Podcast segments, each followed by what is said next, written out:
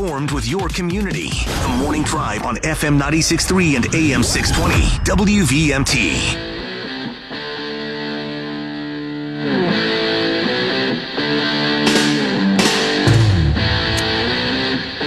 Welcome back to the Morning Drive, everybody. Kurt and Anthony here. And joining us online now is Emil Rem, author. He is the author of a book called Heart of New York. Good morning, Emil. Good morning. So let's start out with there's a couple of things we're going to talk about with you, but let's start out talking about the book you've written. Is this is the Heart of New York? Is that your second book? Yes, it is. I've got three or four more coming. I've got one coming in October as well. All right. So can you tell us a little bit about the Heart of New York? Because I know um, that in the beginning of the book, or in the forward, I guess you talk about how you had 15 different people looking at each chapter and some people had read the previous book and had criticisms until they realized what the book was really supposed to be about. Yeah, the the stories are little short stories about the time I took with my family in New York at Christmas time. I didn't want to go to New York because it was cold and miserable. Every summer we were able to take my family to the Bahamas. So this, the weather was absolutely miserable. There was wind and there was snow and so forth. So we really ha- hardly got a time to visit anywhere or, or do anything except to spend time with the family. And so the stories themselves, because of the weather, the stories themselves became quite bleak. Um, and they talk instead of talking about scenery in the summer on an island in the Mediterranean, they talked about values and what was right or what was wrong in our eyes. Now, it, and um, go ahead. So that's really what we talked about. And it, it came to be because one of your sons said, "Oh, we're going to go to the Bahamas again." and why can't we go to well, where the action is, New York, right?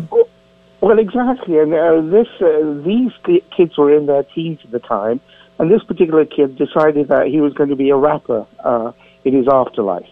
So he wanted to go to New York. He wanted to go and visit Harlem, and so that's what we ended up doing. Uh, ended up we managed to stay in a hotel facing uh, the park. And of course, everybody wanted uh, a view of the skylight uh, uh in, in um, Manhattan. And so we, instead of facing the, the park, we went and faced the, uh, the skyscrapers. And suddenly, these skyscrapers are like, uh, you know, a couple of feet. It seemed like they were a couple of feet away from us. We could see nothing except all these people in hundreds of offices are facing us across the road. So, you know, it, it wasn't just a matter of finding something that we didn't like. It was also uh, quite frightening as well. yeah. But then, well, the stories themselves all look on expecting one thing and seeing something else. Yeah. By the end of the end of the book, we we were so overwhelmed by the generosity of the people uh, in New York, and when I write these books, they're really comparisons of people that I meet along the way and people we've had, we've, we've, uh, that are in Calgary where we come from. So the first story was about the, was called The Heart of New York. And, the, and always, the titles are always two different meanings. So the heart of New York also meant the heart of those people as well. So we, were, we wanted to go by tube, by underground uh, to Grand Station, uh, Grand Central Station. We couldn't get into the underground because the machine was broke. It was a holiday. There was nobody working there as far as we could see. So we lined up in the miserable weather to get on the bus. There was a, uh, a bus driver, female, about 300 pounds, and absolutely miserable. So we go on there, and the first thing she says is, "Where's your Metro card?" I said, "We don't, we don't have a Metro card. We've got cash. Can we give you cash?" No, we don't need cash. Thank you very much. Well, we started walking off the bus again, you know, absolutely heartbroken. And she said, hey, wait a minute, who told you to get off my bus? Right. Well, I said, I said we don't have a Metro card. Well, she said, sit over there. Well, she sat over there, and she said, where are you going to? I said, we're going to Grand Central Station. We couldn't get into the train station and so on. She said, come on, I'll, um, I'll take you there. We don't stop in front of it, but we'll, we'll stop there in front of the station for you. And she took us there. She let us stop down uh, didn't ask us for any fare to pay. Gave us a whole bunch of uh, a whole bunch of uh, timetables and stuff. And he said, next time you get stuck at the station, uh, the subway station, you can't get in. This is what you do. Yeah. Now, as I got out of that bus, uh, I remembered an incident in when I first took up a job. I'd emigrated from England to Canada, and I first took up a job in an accounting firm. The senior partner who had established the firm was absolutely miserable. He was about six, so everybody said. He was six foot tall, plus, um, broad shoulders, uh, hardly said anything to anybody, but he just gave everybody these terrible looks as though, uh, you know, they'd done everything wrong. Well, I got fed up in my office. I was in as a manager. I had this great big glass front, and I was I was just really fed up with uh, the accounting I was doing. I decided to take a break, got myself a jigsaw puzzle, and put it on the table in front of me. And the jigsaw puzzle was completely red. There was no picture, completely red. People kept walking up and down, watching me sit there doing my jigsaw puzzle, and they said, you know, um, the boss won't be happy about this. Right. Uh, you know, because you're not, uh, you're not really doing any accounting. Well, eventually the guy comes in and he says, hey, this is all a mess. What are you doing here? And I said, oh, uh, I said, well, I'll put the jigsaw puzzle away. He said, no, no, you're doing it all wrong. He went straight from being six foot tall to about three feet because he went on his knees. They said, this is how you do a jigsaw puzzle. We do this at our home every Christmas. You have to get the end pieces first. Right. Then you have to put all the pieces together that, that are the same size. Now, everybody kept walking up and down, up and down, looking at us and saying, what the hell's going on here? You know, we became the best of friends. who would take me to hockey He'd ask me out for lunch. And, and that's how my relationship started. So the whole point of these stories was you, you look at people through what you've been brought up to look at them as stereotypes. At the end of the day, they're not stereotypes. We, life is a prism. We have to learn to be able to shift that prism so it reflects the light and colors that we wish to see. You, that is that is absolutely right. You know, I, I, I couldn't agree more. And I've actually found myself on a bus in New York, in Brooklyn, and Bedford Stuyvesant, which is not a very friendly. Wood didn't used to be a friendly neighborhood. Same thing happened. Couple of tourists. We just kind of drift on the bus. Then we go to shuttle off, and, and you'd expect them to just throw you out. You expect to feel their foot on the, on your back as you step out of the bus. Absolutely. and then it, the it's a completely different scenario, and um, I, I think that um, that's the beauty of this of this book, you know. And I, I love the fact that you have the heart of New York. You said you've got three others uh, kind of lined up. Are they do they take place in different cities, or is the, Absolutely. So the this next one, which will be out in October, I'm almost on my last chapter, is called The Vanished Gardens of Cordova. Now, this takes place in a summer holiday where I took my kids to England. From England, we went to Gibraltar. From Gibraltar, we took a train in the hinterland of Spain, keeping away from the British rowdy tourists. Uh, we went to uh, Seville.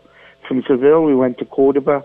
And from Cordoba, Granada, Granada to Barcelona, Barcelona to Madrid. But most of it was really my wife's idea uh, to look at the Muslim heritage um, that took place in Spain when the Arabs ruled Spain for over 400 years. So it was a matter of looking and comparing an old civilization like uh, like the Muslim uh, world, the Arab world, and comparing it to the modern world. And again, looking at contrasts uh, and comparisons as well. Like what I felt most was that the the Arabs had brought in so much beauty at that time. They were leaders in civilization, so it wasn't just warfare. It was things like um, medicine, mathematics, poetry, architecture. The Spanish, when they took back their country, their, their, their, from the Arabs, virtually destroyed everything the Arabs had uh, because they, and they turned all of the mosques into uh, cathedrals and churches. It wasn't until recently that they tried to restore all of these things back. And I think the reason why they did it was the economy was so bad. The Spaniard, the modern Spanish, Spanish wanted to bring tourists, attract tourists, and therefore they decided that this was the way to go. It's interesting. It's very And interesting. it was- we, we've got a call for you. Let, let me go to the phones. Good morning. You're live on the morning drive. Well, I don't know I guess who you're talking to. I was just calling for an update on the radio. Oh, Okay. well, well, Well, um, so I, I, I find I love the, the premise of your books. I, I think it, it's absolutely wonderful. Um, we're going to take a quick break, uh, a quick two minute break, and then we're going to continue the conversation with Emil Rem um, on his book, uh, The Heart of New York, that, that's out now. And then um, we're also going to talk about uh, something else that I, I find interesting as well, and that is uh, taking time This is the Morning Drive on FM 96.3 and AM 620. News Talk, WVMT.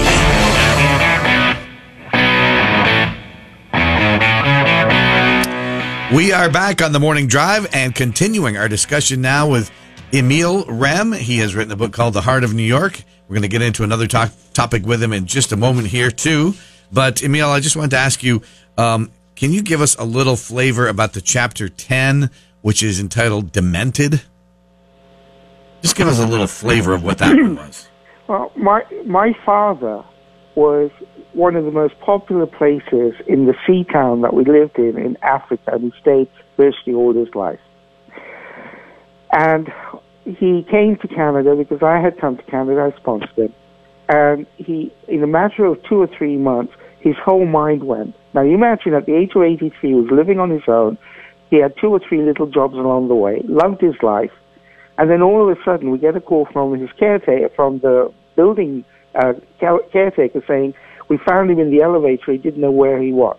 Oh, goodness. And he said, sorry, we can't leave him in his apartment building. He has to, he has to leave within 30 days. We had to go around finding a place for him to stay in and eventually found a, a, a, a locked place for uh, people suffering from dementia. And all of the effort to try and put him into a home. And again, he'd written no will. He'd given us no direction. We tried, the, nobody would help us out from the government or from that until we had got powers of attorney over the person. So it really brought home, in a matter of about a month, it really brought home um, the difficulty overnight of, of someone having having dementia and having to deal with it. That's um, that that that's uh, it's heartbreaking and, and to happen so quickly. Uh, is, it's just got to be. It just compounds it. Yes, it does. Now, Emil, another thing that you've talked about, and it's sort of been phrased this way that in the midst of unexpected detours and incessant interruptions in life, that you have discovered the true value in these moments um, of of uh, doing nothing. I mean, we all talk about like, oh, you always got to be doing something. So, tell us what you mean by that. I work like typical public accountants. We are always given almost impossible deadlines that we assume we have to take on, whether they're realistic or not. We never seem to stand up and say, hey, we can't do this. It'll take us an extra week. So I wake up at five in the morning on a Sunday to say, hey, I'm going to catch up with all of my work, a bunch of deadlines. At least I'll be on top of it. My wife wakes up and says, "Oh, uh, Emil, uh, can you drive me to the farm, which is about an hour and a half away? I need to pick up some homemade muffins." We go there, and on the way she says, "Can we have breakfast?" And Then she comes, and then we come back home, and my son wants to drive to the university. He woke up late. By the time I finish, the whole day, in my from the accountant's point of view, was wasted. But you know what? The day was absolutely gorgeous. We were able to spend time with my wife. Normally, we're always rushing between breakfast and, and supper, um, where we have five or ten minutes between each other before we go off and do our own thing. Here we have an hour and a half each way to be able to talk about whatever she wanted if she felt comfortable, and we were able to connect.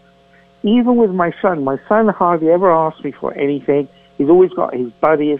You know, to be able to drive him to, to school was another opportunity uh, to be able to get to know him better. And I'm sitting there uh, at the farm with my wife while my wife is going out picking uh, Saskatoon berries. I'm sitting there on a veranda overlooking the site. I've got an ice cream, a homemade ice cream, Saskatoon ice cream in one hand. I've got this homemade lemonade in the other.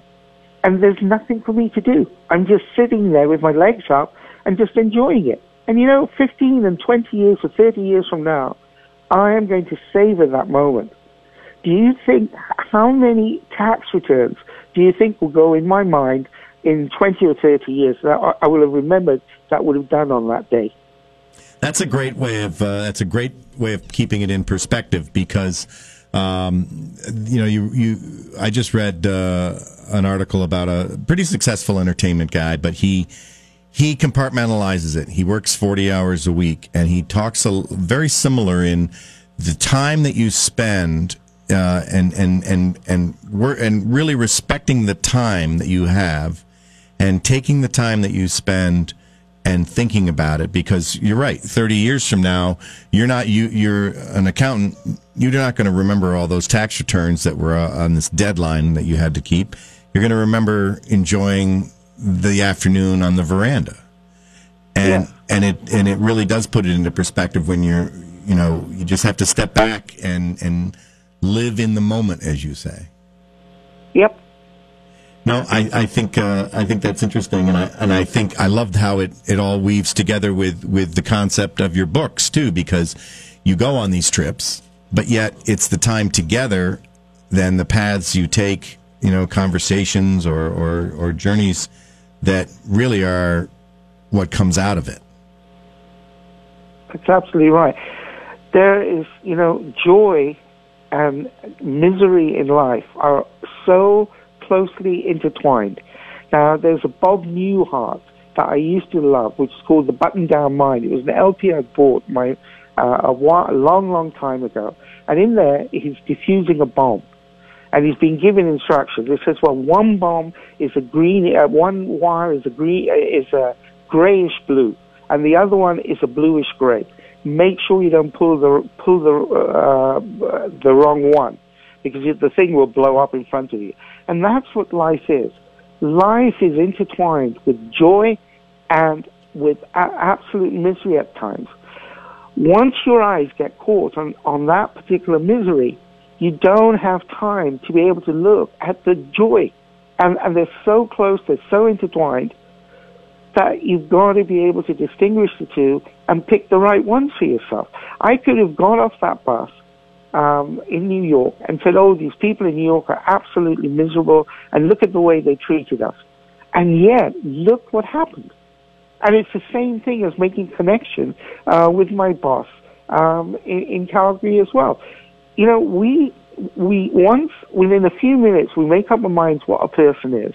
We may have them in our lives for the next twenty or thirty years, we always see them in that one blinkered perspective. You know, it's time to be able to look at all of our friends and all our relationships and look at them in a different way. Now, going back to this business of wasting time, another thing that it does that's so important is it pulls you away from what you are doing because we, no matter what we do, we get ourselves into a rut of doing the same thing over and over again in the same way over and over again. Sitting there with having nothing to do and having an ice cream in one hand and that lemonade in the other hand makes you look at your life and makes you look at the things that might be missing and ways to be able, gives you the time and space to be able to look at that to change it in some way for the better. You know, my kids tell me that they're bored. I say, good for you. Go and be bored. It's good for you and they look at me like I'm an alien. and I get the point that you're you're making here, looking at some of the bullet points you talk about, saying constantly chasing deadlines can lead to burnout and stress. And there's no doubt so many of us face some kind of stress at some point and, and need to take a step back, as you suggest. Well, it's not just that. It, you, it's an attitude. And the attitude is you've got to do 50 things, cram 50 things in a day, you know full well you can only do 15 of these. And yeah. when you do 15, you've done tremendously well, but you, but you always complain to yourself because you don't concentrate on the 15. You concentrate on the things that you've missed.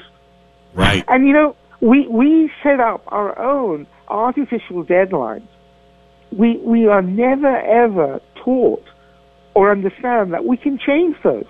Those parameters can change you know, if I, I could have easily have phoned my client and said, hey, you know what, I've had a really busy week.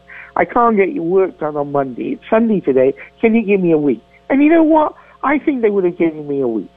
But the moment you start taking these impossible deadlines on, your clients get used to that. Right. And, and it's not this first deadline that you're trying to bring over. It leads to a whole bunch of almost impossible deadlines that you never put a stop to. And who suffers in the end? It's not your family. It's yourself because you've never made that time to be happy and to be at peace with yourself. And I'm sure that that not only leads to stress, I think in my father's case, it may have led to his dementia as well because he barely had time for me because he had all of these other little rinky-dinky jobs that he was doing along the way to keep himself happy and be independent. But look what happened in the end. No doubt that stress can have a terrible impact on you. All right, Emil Rem, uh, thanks for being on the morning drive today. He has written a book called The Heart of New York Stories of Loss, Redemption, and Family. It's a good book, and uh, we'll look forward to the new, new books coming up this fall, too, right? Appreciate your time. Thank you for having me. Thank, Thank you. so much, Emil. That was uh, it was good, and it uh, struck a bit ho- a little close to home for me. So, thank you very much.